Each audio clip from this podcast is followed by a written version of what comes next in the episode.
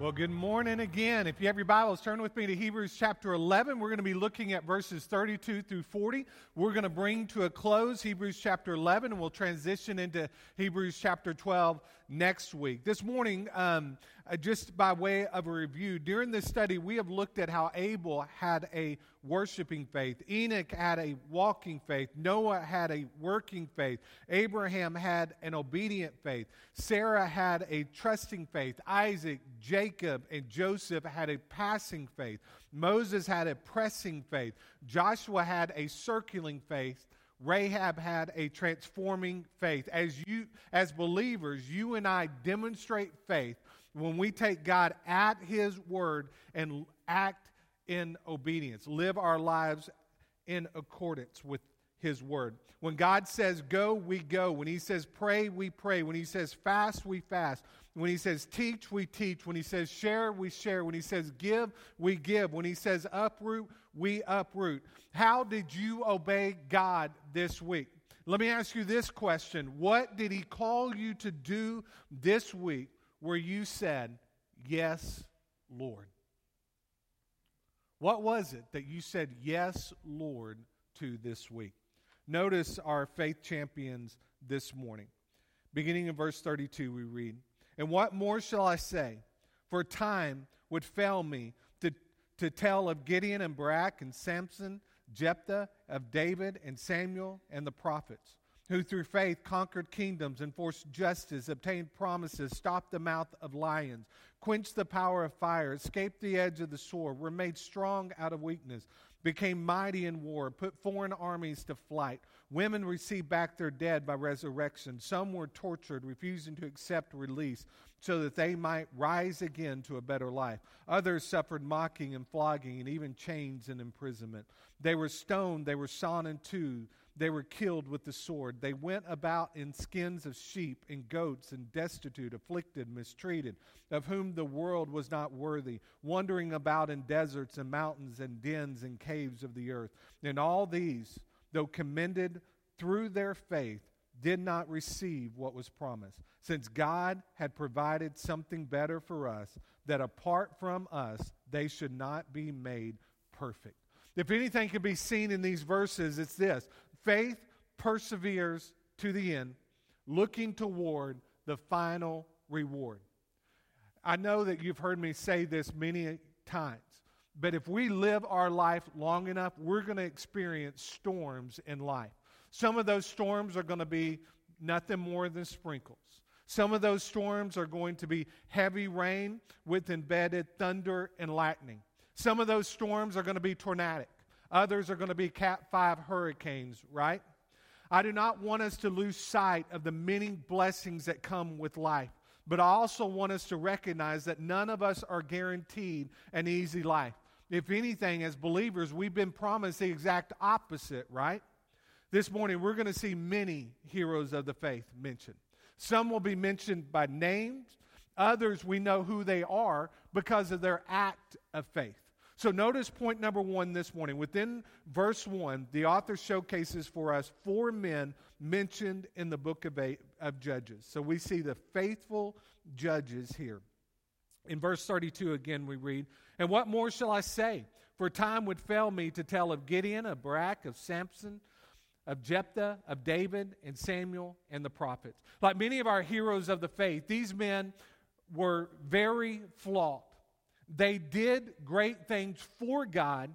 They also experienced personal failures, didn't they? Let's look at Gideon. Scripture tells us that Gideon was a mighty warrior. This mighty warrior would go up against a hundred thousand men with no more than 300 men of his own. When we are first introduced to Gideon, we encountered a coward who had to be persuaded by God to go and fight for him. But God would use Gideon in a mighty way and call him a mighty warrior. But after God used him to defeat the Midianites, Scripture tells us that he made an, um, an ephod, an ornate ceremonial garment to be worn only by the high priest. According to the Mosaic law, there was only to be one of these at a time. He would make a second one. And this would lead the people of Israel into idolatry. Next, we see the name Barak. Barak won a great victory for Israel, but only after he was persuaded by the prophetess Deborah. You know what that verse right there tells us, or what, what this story of Barak tells us? That we all need a good woman in our life, don't we, men? We need someone that is going to kick us in the rear when we need to be kicked in the rear. That's exactly what happened with Barak. Next, we see Samson. He was one of the mightiest men to ever walk this planet. He was a great warrior with unmatchable strength. Scripture tells us that he defeated a thousand Philistines with nothing more than a jawbone of a donkey. He is placed in the hall of faith, even though he had a sordid relationship with Delilah.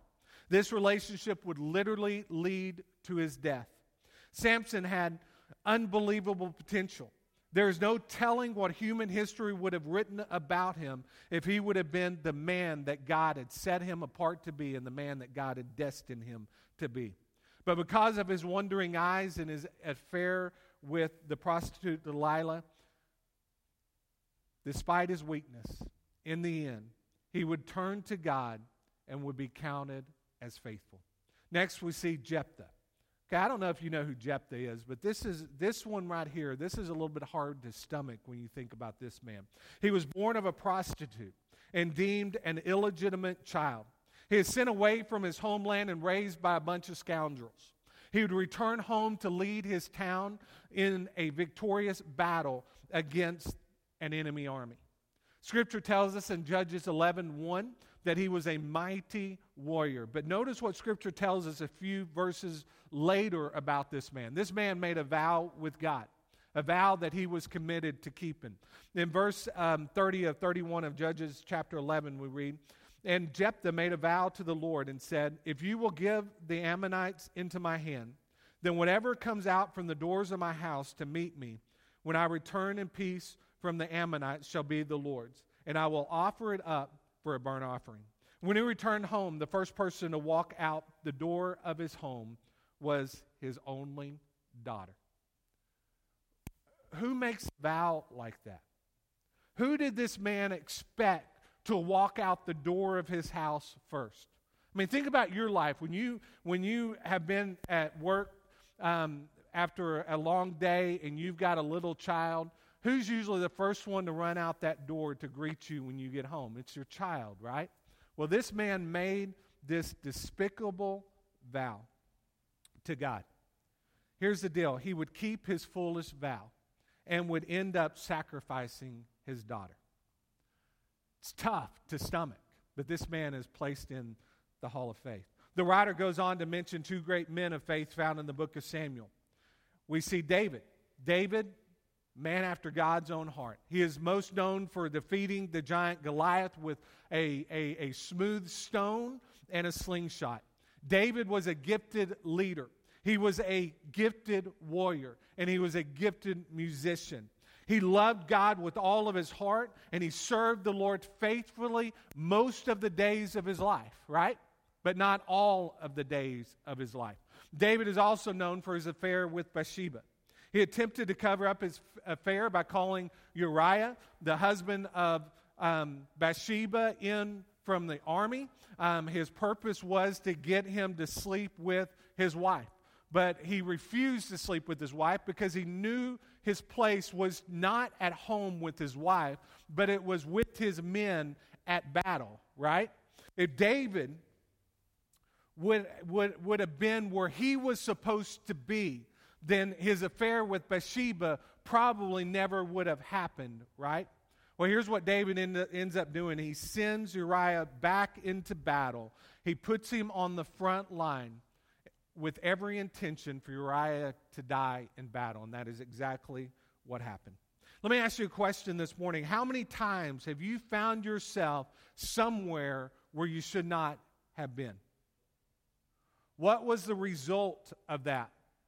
More often than not, you probably gave into temptation instead of resisting temptation, right?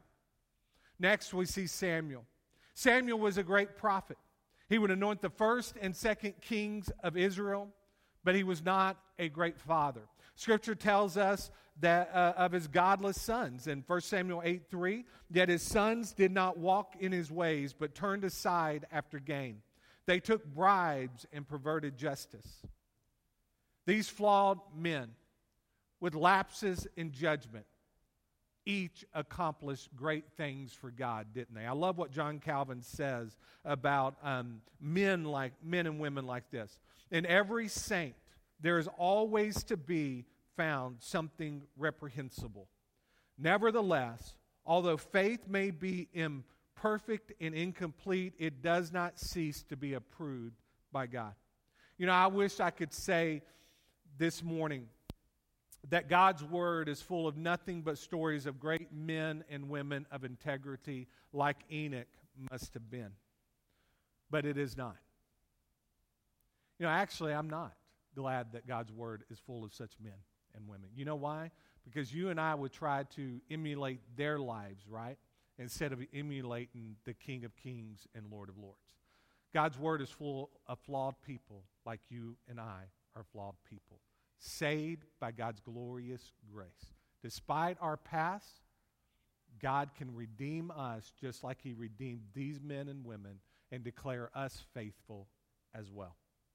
Notice next the faithful accomplishments. In verses 33 through the first part of verse 35, we read, Who through faith conquered kingdoms, enforced justice, obtained promises, stopped the mouth of lions, quenched the power of fire, escaped the edge of sword, were made strong out of weakness, became mighty in war, put foreign armies to flight.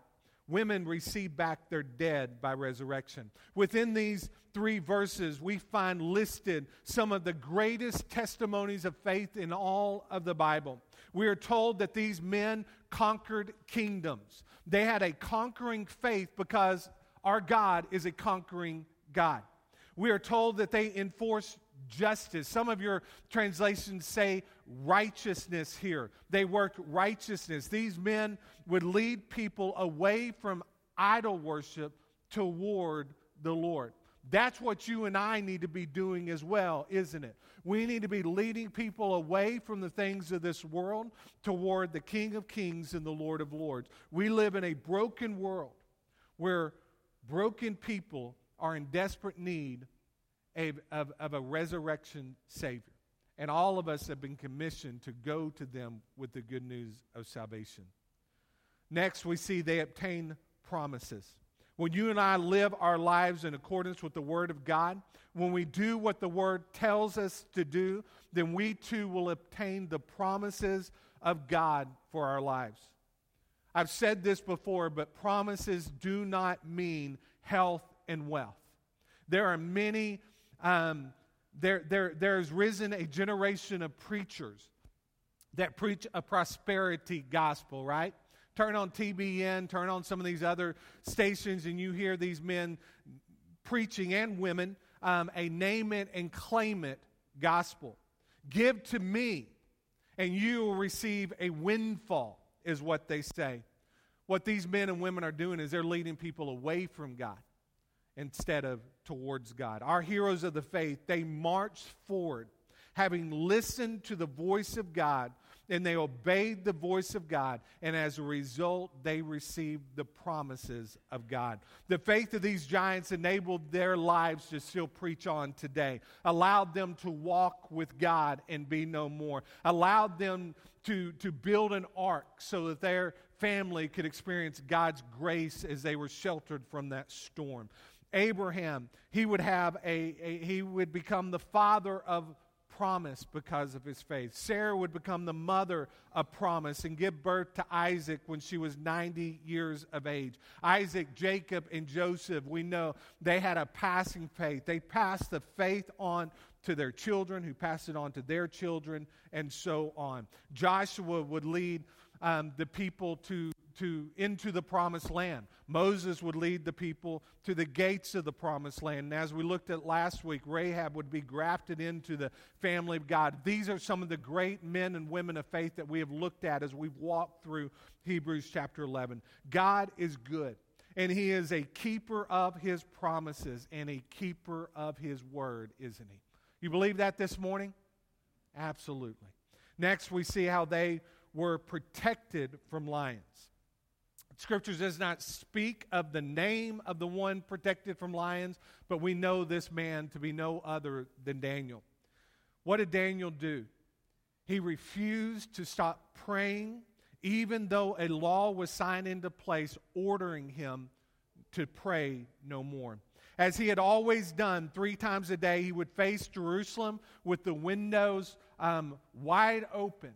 He would get down on his knees and he would pray to God the Father, even though he knew outside the window of his home there were men looking up at him, waiting to find him guilty of not obeying the king's decree. What was the result? He'd be thrown into a den full of hungry lions, wouldn't he? Would those lions rip him limb by limb? Absolutely not. No, the Lord closed the mouth of those lions. And not only did he close the mouth of those lions, but those men guilty of, of, of, of, of um, ordering Daniel into that lion's den, they would be thrown into that lion's den, and each one of them would perish. Here's what I love about Daniel's faithfulness. We read in Daniel 6:26. The king is speaking here. I make a decree that in all my royal dominion people are to tremble in fear before the God of Daniel, for he is the living God, enduring forever. His kingdom shall never be destroyed, and his dominion shall be to the end. What is the result of Daniel's faithfulness? This pagan king recognizes the God of Daniel and issues this decree throughout the land that they are to worship the King of Kings and the Lord of Lords. These men of faith would also quench the raging fires. Shadrach, Meshach, and Abednego refused to bow down and worship the idol constructed by King Nebuchadnezzar. And because of this, the king becomes so angry that he heats up that furnace, um, probably to as hot as it possibly could go. Those men that would lead Shadrach, Meshach, and Abednego up to the mouth of that fire, they died there on the spot. But Daniel, Shadrach, and, and uh, Shadrach, Meshach, and Abednego, they fall into that fire. And notice what the king says about these men. In, in Daniel chapter 3, King Nebuchadnezzar, um, we read these. And these three men, Shadrach, Meshach, and Abednego, fell bound into the burning fiery furnace. The king, then King Nebuchadnezzar was astonished and rose up in haste. He declared to his counselors, Did we not cast three men bound into the fire? They answered and said to the king, True, O king. He answered and said, But I see four men unbound, walking in the midst of the fire, and they are not hurt. And the appearance of the fourth is like a son of the gods. We know who the fourth man was in that fire, don't we? It's no other than the King of kings and the Lord of lords. Folks, just as the Lord was with Daniel, just as the Lord was with Shadrach, Meshach, and Abednego, he is with us this morning, isn't he? And he has given us a conquering faith as well. Here's the deal it does not mean because God spared these men from the raging fires and from the mouths of lions that you and I will, will, will, will, will um, be saved from such torment. But what we can be guaranteed of is that the Lord is going to be with us every step of the way. These men would also escape swords. David, Elijah, and Elisha and others would escape the edge of the sword. Many times the warriors of the faith would stare death right in the face, but God would protect them. Notice the promise given of these men and women of faith. They were made strong. Each was once weak, but they would be made strong by the Lord. We also read that women receive back their dead. Not only are men mentioned as being mighty in faith, but so were women. Both Elijah and Elisha were used of God to bring back the dead. Elijah brought back the son of the widow um, Zarephath, and Elijah brought back the son of a Shunammite woman. Both were believed in. Um, both women believed in the supernatural power of God, and because of their faith, the Lord indeed did the supernatural through these two prophets. How did these things happen? Through ordinary men and women like you and me. Verse 34 tells us these men and women were made strong out of their weakness. That is what faith is all about. As Steven Cole said, faith requires us to recognize our weakness, but at the same time lay hold of God's strength.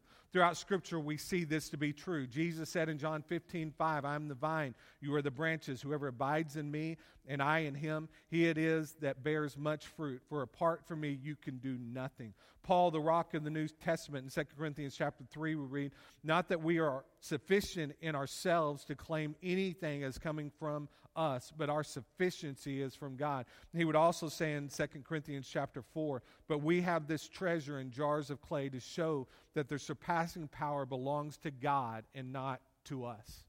It's good news this morning, isn't it? Steven Cole also said every Christian who has accomplished great things for God has known this truth as their very foundation of what they did that God makes the weak strong. Robert Morrison, a pioneer missionary to China, was asked, Do you really expect to make an impact on this great land? He replied, No, sir, but I expect God to. George Mueller's biographer wrote of him Nothing is more marked in George Mueller to the very day of his death than this that he looked to God and leaned on God, that he felt himself to be nothing and God everything. Hudson Taylor, the great missionary to inland China, said, All God's giants have been weak men who did great things for God because they reckoned on God being with them. William Carey said, Expect great things from God, attempt great things for God. God blesses and uses faithful women and men yielded to him, right? It's good news this morning, isn't it? If that is not enough, notice what the writer tells us next. The faithful endure. The latter part of verse 35 through 38, we read Some were tortured, refusing to accept release so that they might rise again to a better life. Others suffered mocking and flogging and even chains and imprisonment. They were stoned, they were sawn in two, they were killed with the sword, they were they went about in skins of sheep and goats and destitute, afflicted, mistreated, of whom the world was not worthy, wandering about in deserts and mountains and in dens and caves of the earth. These verses reveal to us that sometimes people of faith lose their lives for the sake of Christ and the advancement of the gospel. Over and over in both the Old Testament and the New Testament, we see people of faith that are killed because of their testimony because of the testimony they bear. The writer tells us of these men and women that they were mocked, flogged, chained, imprisoned, imprisoned, stoned, sonitude, killed by the sword. They would be poor, destitute, mistreated, homeless. Why was the writer of faith? Why did he shift from nothing but really victorious stories of faith to now all of a sudden kind of a gloom and doom picture of what a faithful life looks like. You know why he did that? It's because of this. The world these men and women lived in, when, when within this Hebrew church, believers all around them were experiencing persecution and they were dying for their faith. Today, people that live in the Middle East and Asia and parts of Africa are experiencing such persecution. I read just this week that the Taliban in Afghanistan, they are literally searching out believers. And, and one family that's there testified to the fact that they received a letter that said, We know where you live and we are coming for you. This is the world that they lived in, and it's also the world that we live in today. People of faith are not concerned about the outcome of this life, right? People of faith are concerned about the next life. Jesus said in Matthew chapter 5 Blessed are you when others revile you and persecute you and utter all kinds of evil against you falsely on my account.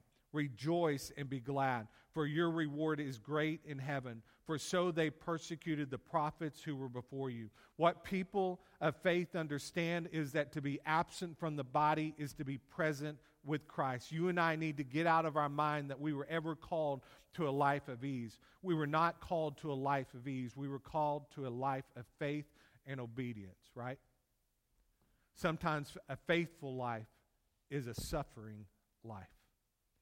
Notice our final um, subpoint before we get to the next. So I guess this is the second to the last subpoint, right? Um, the faithful's reward. In verses 39 and 40, we read, And all these, though commended through their faith, did not receive what was promised, since God had provided something better for us, that apart from us, they should not be made perfect. All of the heroes that we have looked at today and throughout this great sermon series have been commended by God for their faith. God singled these men and women out to be an encouragement to the Hebrew church as well as an encouragement to this church. He wanted this church to know that men and women of Hebrews, fa- Hebrews past ran the race of life faithfully. And not only did they run the race faithfully, they finished the race as well. The writer tells us that none of the faithful received what was promised. What was the promise? What was the promise that all of these men and women looked toward? It was Jesus, right? None of these men and women ever saw Jesus walk the face of this earth. They never gazed upon him. They may not have received the promise, though, but they certainly lived their lives knowing that one day Jesus would come and redeem men and women and children from their sins. But you, church, that is what he is saying to those Hebrews. You don't have to wait because Jesus has already come and he went to the cross and he died upon the cross for your sins and he shed his life's blood to provide a covering for you. He has come to redeem you of your sins. It's what the writer is telling the Hebrew church. It's what the writer is telling us this morning as well. You don't live with the hope that Jesus will come because Jesus has already come, hasn't he? And you and I have been set apart to take the good news of the message of Christ to those outside the doors of this church. In conclusion, this morning, let's look at faith in action. We need a faith like our heroes of the faith, right? We need a worshiping faith, a walking faith, a working faith, an obedient faith, a trusting faith, a passing faith. We need a pressing faith. We need a circling faith. We need a transforming faith. We need a lasting faith, an enduring faith, and a persevering faith. Folks, you and I live in a world that is growing more and more and more apart from the Lord Jesus Christ. More and more people are living their lives independent of God. They are turning to, um, to Gnosticism. They, they, are, um, they are denying that God exists. They are atheists and agnostics, and these are, are, are, are, are young people, even. I read just this week that students between the ages of 9 and 24, this is what we would determine as Generation Z, okay? Fewer than 10% of these men and women, these young people, are concerned about the Bible. Fewer than 10% of them turn to the Word of God. I also read this week that half of all Americans would qualify as being Bible centered people. And a Bible, not Bible centered, but Bible user. A Bible user is determined as someone who opens the Word of God four or five times a year. Isn't that tragic to think? So, what that tells us is that fewer than 50% of all Americans open God's Word at least once a week. Folks, we need to be about discipling and equipping other people, and we need to be faithful to the Word of God. Again, faith perseveres to the end, looking toward the final reward. Now, all of us in this room, I hope and pray, we look toward that final reward. That is um, Jesus. Man, we're excited about the day that, that, that we take our final breath on this side of eternity and dwell with Christ for all of eternity. But until that day comes, we've got a mission to fulfill. and that mission is to go and preach the good news of salvation. You may be here this morning, and you may need to come to this altar during this time of invitation to pray. You may need to pray at your place where you're sitting. I don't know what decision needs to be made this morning, but let's stand together. If you don't know Jesus, and, I, and, and, and if you don't, I want to invite you this morning to come to know Jesus as your Lord and Savior. Let's, let's pray together. Father God, we come before you now, Lord, thanking you again for this morning, thanking you again for the opportunity to come into your house to worship you. Father, I pray now during this time of invitation that you will move, that you will speak to us, you will reveal to us your truth. Father, um, show us how um, we need to, to, to change our life as a result of, of, of this study and as a result of your word, Father. Lord, if there's a decision you need to make now, Father, I pray that you'll draw people unto yourself. First, in Jesus' name we pray.